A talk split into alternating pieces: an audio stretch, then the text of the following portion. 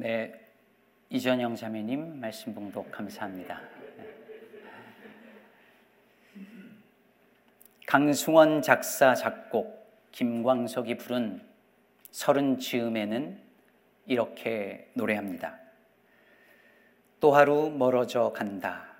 내 뿜은 담배 연기처럼 작기만 한 내 기억 속에 무얼 채워 살고 있는지 점점 더 멀어져 간다. 머물러 있는 청춘인 줄 알았는데 비어가는 내 가슴 속엔 더 아무것도 찾을 수 없네. 아, 3, 40대 우리 교우들은 왠지 가슴이 짠해지고 이 노래를 들으면 뭉클하는 뭔가가 있죠. 머물러 있는 청춘인 줄 알았는데 이 노래만 들어도 가슴에서 뭔가 찌릿한 게 전달됩니다. 5, 60대가 들으면 웃을지도 모르겠지만 20대를 막 끝내고 30대를 앞둔 이에게 서른은 이제 청춘과 작별하는 애틋함과 그리고 먹먹함, 불안함을 느끼게 만드는 나이입니다. 머물러 있을 줄 알았는데 점점점 멀어져 가는 그 청춘이 서러워지는 즈음이지요. 그래서 최영미 시인의 시 서른 잔치는 끝났다라는 이 시의 제목이 시의 내용과 상관, 상관없이 마음에 공감이 되어지는 시절입니다. 아, 이제 내 인생의 잔치는 끝났구나. 서른이 아니어도 살다 보면 그런 순간이 우리들에게 찾아옵니다.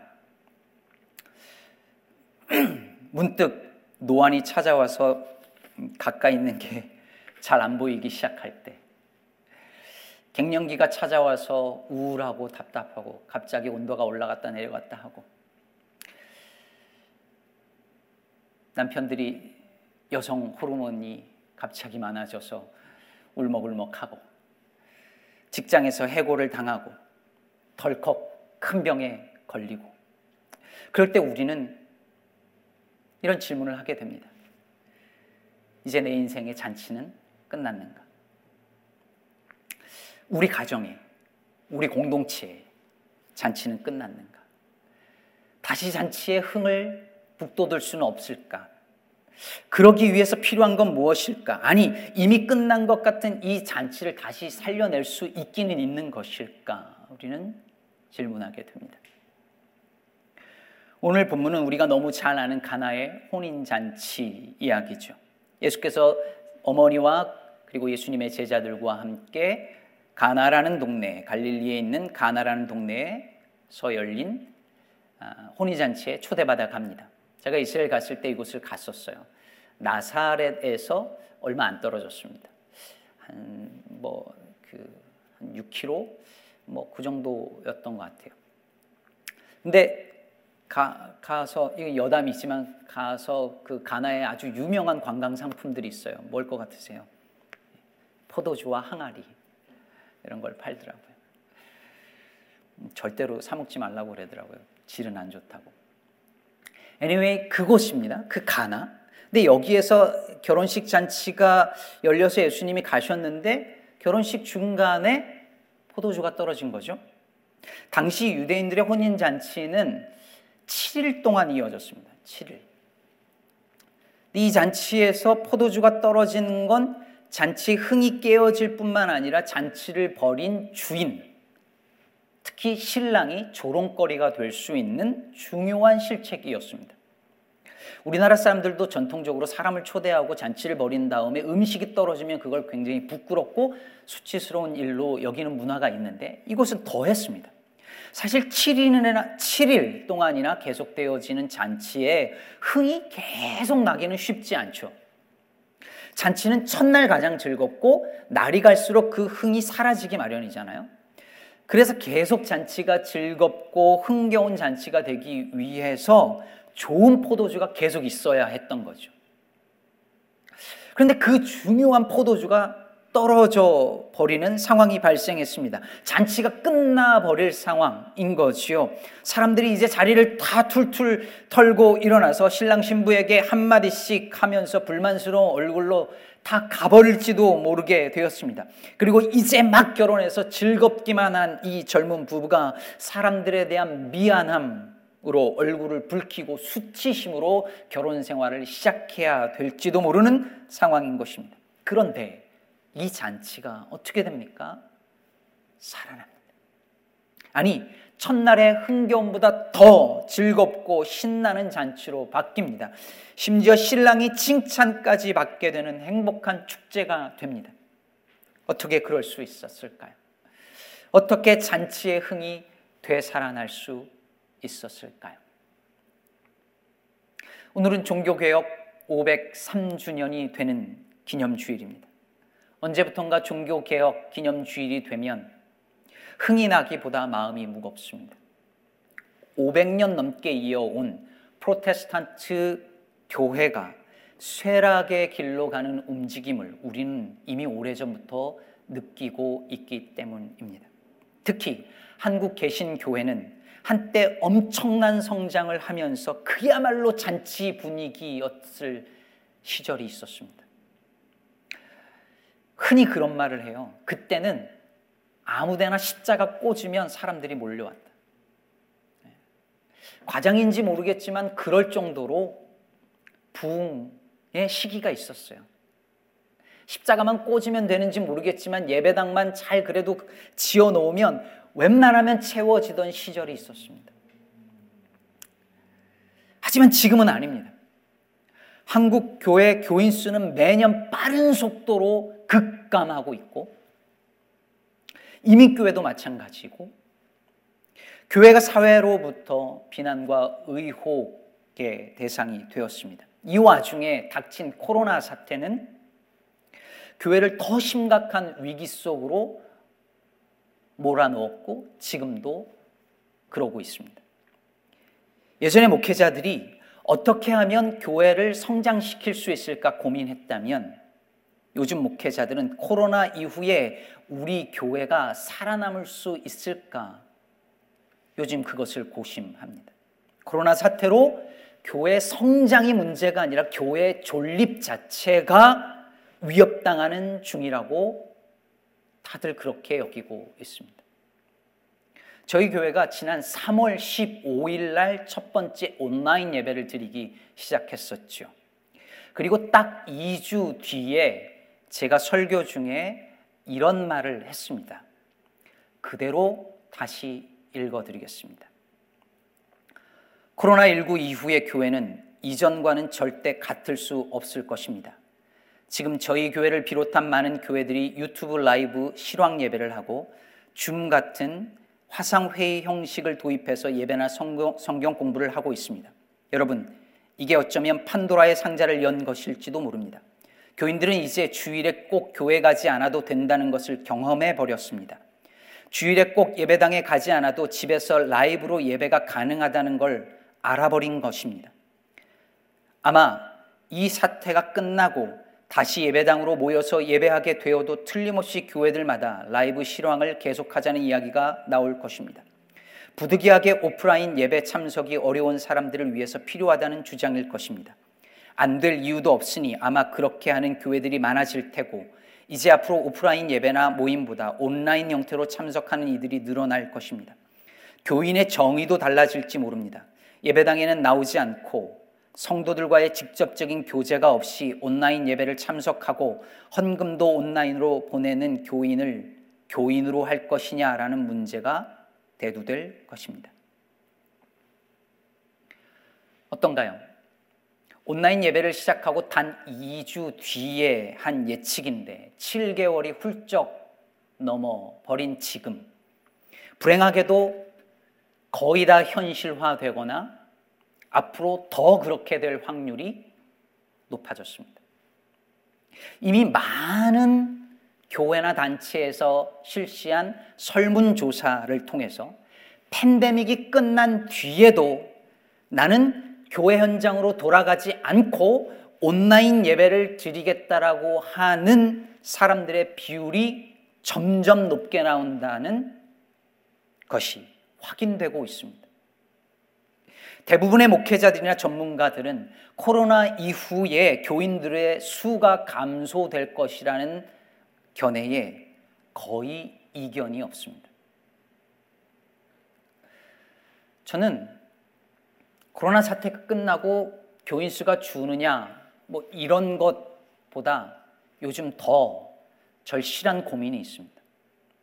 이 새로운 환경 속에서 어떻게 교회가 공동체성을 확보할 수 있을 것인가 하는 것입니다.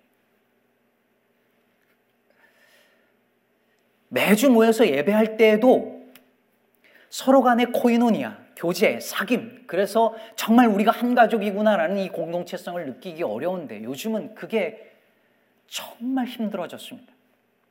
여러분 유튜브 실황 예배를 하고 있는데 여러분은 지금 저 스크린 너머에서 여러분 저를 보고 있는데 여기 있는 소수 몇 분을 왜, 몇 분을 제외하고는 지금 누가 예배를 드리고 있는지 제가 전혀 알 수가 없습니다. 누가 드리고 있는지 안 드리고 있는지 알 수가 없어요. 앞으로 유튜브에다 출석 체크를 할까요? 셀별로 모이는 것도 잘 되지 않습니다. 여러분, 여러분 셀만 지금 매달 잘 모이지 않는 게 아니라 다른 셀들도 그래요, 지금. 직접 만나는 것이 어려우니 줌이라도 해서 만날 것을 권유하지만 그것도 제대로 안 됩니다. 줌으로라도 대면해야 자꾸 소통하고 만나고 교제하고 그럴 텐데 각자의 이유가 있겠지만 줌으로 모이는 것을 이상하게 부담스러워하거나 소극적입니다. 그래도 저희 교회를 오랫동안 다닌 분들은 교인들과의 끈끈한 이런 어떤 연결고리가 있어요. 그래서 조금 못 만나도 괜찮고 또 가끔이라도 어떻게든 만납니다. 하지만 저희 교회 최근 1년, 2년 사이에 오심, 오셨거나 교회 생활을 몇 년 했어도 교우들 간의 어떤 관계 형성이 제대로 되어져 있지 않은 소극적인 그런 분들 같은 경우는 팬데믹 이후로 더 소외되고 더 고립되는 그런 문제를 겪고 있습니다. 이런 가운데 어떤 분들은 서로 만나지 못하고 서로 연결되어지지 못하고 신앙의 어떤 끈들이 끊어지는 것 같아서 신앙적으로 침체되기도 하고 믿음에 대한 회의까지 느끼기도 합니다. 물론 그런가 하면 어떤 분들은 온라인 예배를 드리니 좋다고 하기도 합니다. 시간적 여유가 생겨서 주일날 좋고 사람들 만나서 교회 오면 사람들 만나서 소모해야 되는 쓸데없는 에너지 그런 거 안 써도 좋으니 마음 편하고 좋다라는 분들도 있습니다. 다 다릅니다. 그래서 혼란스럽습니다. 어떻게 해야 될지 답이 잘 나오지 않습니다. 오늘 본문 3절에 보면 포도주가 떨어진지라 예수의 어머니가 예수에게 이르되 저들에게 포도주가 없다 하니라고 말하죠. 저들에게 포도주가 없다.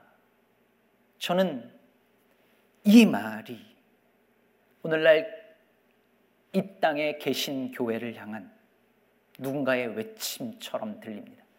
저들에게 포도주가 없다. 오늘날 교회가 포도주가 떨어진 잔치집 같습니다.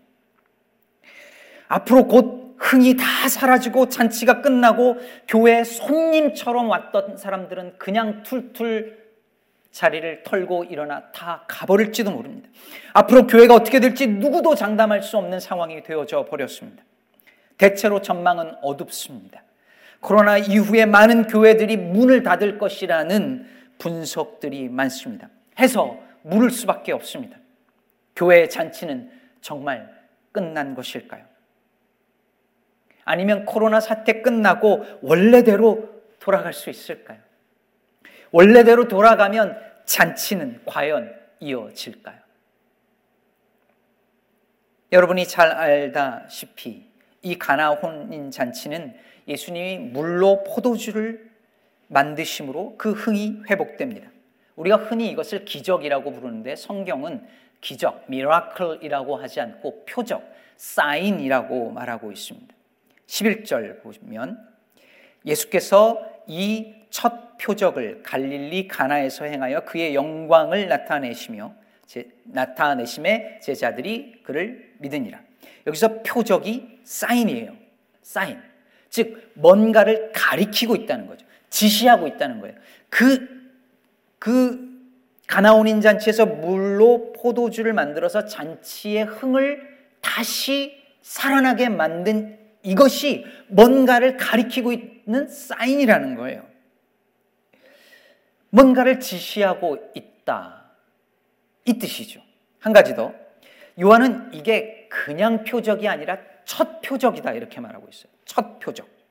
그러니까 예수님이 행한 많은 표적들, 요한복음에 표적들이 쫙 나오는데 그 중에 첫 번째 행하신 표적이라는 말이죠. 그런데요, 여기서 첫 표적이라고 말할 때 첫 이라는 이 단어, 이것이 헬라어로 아르케입니다. 아르케. 아르케는 시간적으로 처음이라는 뜻도 있지만 어떤 원리, 근본, 우두머리, 이런 뜻도 있어요. 계시록 3장 14절에서 예수님을 가리켜 창조의 근본이신 이라고 말할 때 그 근본이 바로 아르케입니다. 그렇다면 지금 요한이 예수님이 가나 혼인 잔치에서 물로 포도주를 만든 사건을 첫 표적이라고 말할 때 그 말은 순서상 처음 행한 표적이라는 의미만 있는 게 아닙니다. 오늘 행한 이 표적이 예수님이 앞으로 행하실 수많은 그 표적들, 다른 표적들의 아르케, 즉 근본이 된다는 뜻인 것이죠. 물로 포도주를 만들어 잔치의 흥을 살려낸 이 표적이 예수님이 누구인지를 보여주는 가장 잘 보여주는 근본적인 아르케 첫 사인이라는 것입니다. 어떻게 그런 것일까요? 오늘 본문 1절이 이렇게 시작하지요. 사흘째 되던 날. 여러분, 여기에 중요한 힌트가 담겨져 있습니다. 여러분, 사흘째 되던 날 이 말은요, 그 당시에 초대교회 성도들은 누구나 다 알아듣는 일종의 이디엄 같은 관용어구였습니다. 그게 뭘까요? 뭘 뜻할까요? 예. 예수님이 부활하신 날. 를 의미하는 암시하는 말이었습니다. 여러분 요한복음을 읽어보시면 아시겠지만 요한은 절대로 아무 단어나 아무 데나 쓰지 않아요. 아주 치밀하게 단어 하나하나를 선택합니다. 그래서 사흘째 되던 날이라고 서두에 쓰면서 요한이 뭘 의도하고 있는 거냐면 이 가나 혼인잔치에서 일어난 일과 예수님의 부활을 연결하고 있는 거예요. 여러분 이 두 가지 물로 포도주를 만든 사건 혼인잔치에서 이것과 부활이 어떻게 연결될까요? 여러분 요한이 쓴 다른 책 요한계시록에 보면 하나님 나라가 완성되는 그날에 뭐가 열린다 그랬죠? 어린 양의 혼인잔치. 즉 신랑 되신 예수님과 신부된 우리의 혼인잔치가 일어나는 것이죠. 여러분 그날에 그게 어떻게 일어나요? 예수님이 부활하셨기 때문에 우리를 우리도 부활하여 그 혼인 잔치에 참여할 수 있게 되는 것입니다. 여러분 요한은 부활을 경험한 예수님의 부활을 본 이 요한은 그걸 알고 있어요. 그러므로 오늘 이 가나 혼인 잔치는 우리를 신부로 맞이하기 위해서 이 땅에 오신 신랑 되신 예수님의 모습을 보여주는 표적, 즉 사인인 것입니다. 그리고 그 영원한 혼인 잔치에는 포도주가 떨어지는 일이 없을 것임을 말하고 있습니다. 그날의 잔치에는 흥이 계속될 것이다. 라는 것을 보여주는 사건인 것이죠. 또 한 가지가 있습니다. 여러분, 가나 혼인잔치의 표적과 부활 사이에 연결점이 하나가 더 있어요. 여러분, 오늘 예수님께서 물로 포도주를 만든 이 표적이요. 예수님께서 행하신 다른 많은 이적들 혹은 표적들하고 다른 점이 있어요. 그게 뭘까요? 어떤 차이점이 있을까요? 여러분, 예수님이 행하신 다른 많은 이적들을 떠올려 보세요. 그건 거의 다 원래 있던 대로 돌이키거나 망가지기 전으로 회복시키는 이적들이에요. 즉, 눈이 안 보이던 자를 눈을 뜨게 만들어 주거나 38년 된 병자를 걷게 해 주거나 귀신 들린 자에게서 귀신을 쫓아내는 거죠. 그래서 원래 괜찮았던 망가지기 전의 모습, 정상이라고 부르는 그 상태로 돌리, 돌이키는 거예요. 근데 물로 포도주를 만든 사건은 어떤 것이죠? 원래 이전 상태로 돌이키거나 망가졌던 걸 고치는 게 아니라 아예 새로운, 아예 새로운 것으로 변화되는 것이죠. 몇 년 전에 지금은 목수일을 하는 김송환 목사님으로부터 이 본문에 대한 설교를 들었는데요. 제가 이 본문을 이해하는데 가장 크게 도움을 받은 설교였습니다. 이 김 목사님의 표현에 의하면 물 안에는 H2O 안에는 포도 혹은 포도주가 될 만한 그 어떤 성분도 없다는 거예요. 그렇잖아요. 그래서 물이 포도주가 된 것은 영어로 transform도 아니고 transfiguration도 아니고 발음하기도 어려운 transubstantiation 이라고 한답니다. 무슨 말일까요? 성분 자체가 바뀐 거죠. 여러분, 부활이 바로 이런 것입니다. 부활은 그저 약한 건강이 회복되는 게 아니에요. 망가졌던 게 고침받는 정도가 아닙니다. 완전히 새로 하시는 거예요. 보라 이전 것은 지나갔으니 새 것이 되었도다. 물이 포도주가 되는 것입니다. 내 안에 예수님의 신부가 될 가능성이라고는 요만큼도 없는데 내 안에 부활의 몸으로 변화될 가능성이 조금도 없는데 그 일이 일어나는 것입니다. 그것이 부활입니다. 이 사건이 어떻게 일어납니까? 어떻게 물이 포도주로 바뀝니까? 단 한 가지. 예수님만 내 삶에 초대되어 있으면 됩니다. 살다 보면 우리 인생에 포도주가 떨어질 때가 있습니다. 내 삶을 잔치로 만들어 주었던 혹은 그렇다고 믿었던 그 포도주가 떨어집니다. 그건 젊음일 수도 있고, 돈일 수도 있고, 건강일 수도 있습니다. 아니면 인간관계일 수도 있어요. 그런데 그 계속 넘쳐날 줄 알았던 그 포도주가 점점 떨어져 가고 바닥을 보입니다. 머물러 있을 줄 알았던 청춘이 멀어져 가고 잔치가 끝날 것만 같은 불안함과 불안함과 두려움이 우리에게 찾아옵니다. 그런 사랑하는 성도 여러분 기억하십시오. 오늘 가나의 결혼식에서 잔치의 흥이 되살아난 곳은 거기 있었던 포도주 때문이 아니었습니다. 거기 예수 그리스도가 계셨기 때문이었습니다. 이때까지 교회의 흥을 북돋아 주던 포도주도 떨어진 듯 보입니다. 크고 근사한 예배당들이 그닥 쓸모가 없어져 버렸습니다. 모여서 함께 밥 먹는 재미 사라지고 있습니다. 교회를 성장시켜 주었던 여러 가지 프로그램과 사역들도 전혀 워킹하지 않습니다. 요즘 제가 책장에서 제 책들을, 교회에 대한 책들을 보는데요. 어느 책을 빼서 다시 읽어봐도 지금 현실에 안 맞는 게 대부분입니다. 이제 많은 것들을 버리고 포기해야 합니다. 이렇게 교회의 잔치가 끝나는 것 같은 상황이지만 사랑하는 여러분 우리는 한 가지만 확인하면 됩니다. 우리 안에 예수님이 계시는가? 만일 내 안에, 만일 우리 가정 안에, 우리 교회 안에 예수께서 초대되어 계신다면 괜찮습니다. 포도주 떨어져도 괜찮습니다. 부활의 주님께서 신랑 되셔서 이 잔치를 다시 살려내실 것이기 때문입니다.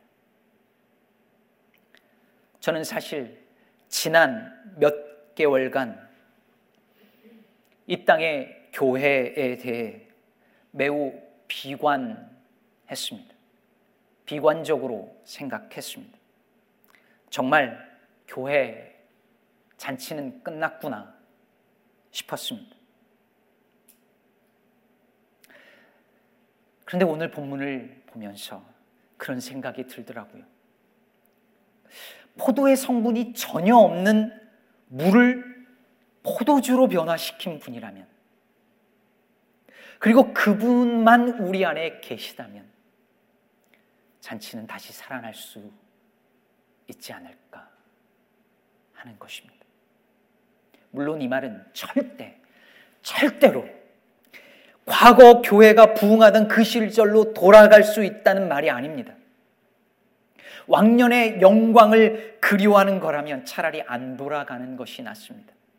여러분 오늘 보면 6절을 보면 그 잔치집에 유대인의 결례를 따라서 두세 통 드는 돌 항아리 여섯이 있었다라고 말합니다. 그럼 여기에다가 예수님 물을 붓고 갖다 주라고 한 거잖아요. 이 돌항아리는 유대 정결법을 따라서 식사 전에 반드시 손을 닦기 위해 준비된 거예요. 일종의 의례입니다. 근데 왜 여러분, 여러분 왜 여섯 개일까요? 왜 여섯 개예요? 그럼 6은 6은 불완전 수입니다. 요한은 항상 이 6을 그렇게 써요. 이게 무슨 말이에요? 율법은 잔치의 흥을 돋을 수 없다는 거예요. 불완전하다는 거예요. 과거의 성전 시스템, 과거의 율법, 과거의 질서는 사람들의 마음에 참된 기쁨을 줄 수 없다는 거예요. 새 포도주, 즉 복음만이 예수의 복음만이 다시 잔치를 살려내고 사람들의 마음속에 참 기쁨을 줄 수 있다는 메시지인 것이죠. 과거의 질서로는 안 된다는 말이에요. 제가 페이스북에도 쉐어했는데요. 이번 며칠 전에 제 딸이 그 재밌는 얘기를 하나 들려줬어요. 친구가 이제 온라인 수업을 하는데 늦잠을 자서 첫 번째 수업을 빠진 거예요. 그래서 아빠가 학교에다가 전화를 해서 대충 둘러댔어요. 평소처럼 머리가 아파서 못 갔다고 첫 수업. 그랬더니 학교에서 코로나 검사 받고 음성이 나올 때까지 절대 학교 올 수 없으며 그리고 클럽들 다 못 온다. 이, 이, 이 친구가 농구 클럽을 하고 있고 그걸 좋아하는데 아빠의 철없는 말 한마디로 못 가게 된 거예요. 딸이 엄청 매드했다고 하는 얘기를 들었어요. 제가 그 얘기를 들으면서 어, 나도 그랬을 것 같은 생각이 드는 거예요. 이 아빠는 세상이 바뀌었는데 머리로는 아는데 습관처럼 과거의 말을 꺼낸 거죠. 옛날엔 그게 대수롭지 않은 얘기였잖아요. 근데 오늘 이 팬데믹 상황에서 머리가 아파 학교에 못 갔다는 건 큰 일이죠. 그럼 저는 이 얘기를 들으면서 바뀌어진 세상에 적응하지 못하고 머물러 있는 제 모습을 봤어요. 그럼 제가 40대 후반이거든요. 젊은 목사라고 말을 아직도 듣는데 여러분 저 절대로 젊은 목사 아닙니다. 제가 요즘 뼈저리게 느끼는 건 뭐냐면 제 사고가 이미 굳었어요.